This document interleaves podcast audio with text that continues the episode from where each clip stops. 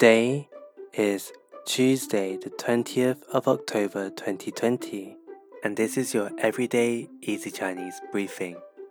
大家好，我是 Everyday Easy Chinese 的林老师, and welcome back to our regular listeners. Always happy to know that you are back with me again. For those that are new to this podcast, in each episode, we'll go through a new word or theme of the day. Today's theme is 脸型,脸型, which means face shape. 脸 means face and 型 means shape. I'm not sure if you have noticed, but when people comment on yours or someone else's appearance in China, they often refer to the face shape. This is because it is believed that there is an ideal face shape type, and other face shapes can make you appear in a certain way. Let's look at three of them today. The first one is 瓜子脸，瓜子 lian, which means oval face. Guazi literally means melon seeds, and they are quite oval, right?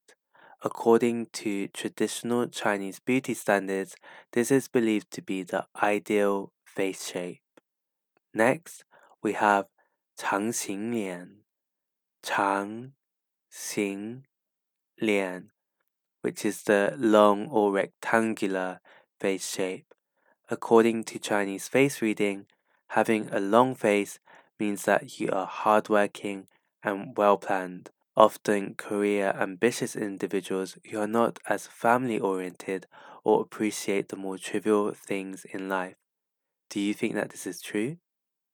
The third face shape we have is the 方形脸,方形脸, square face.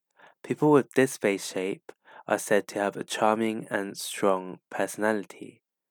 That's it for today, where we looked at three different face shapes in Chinese.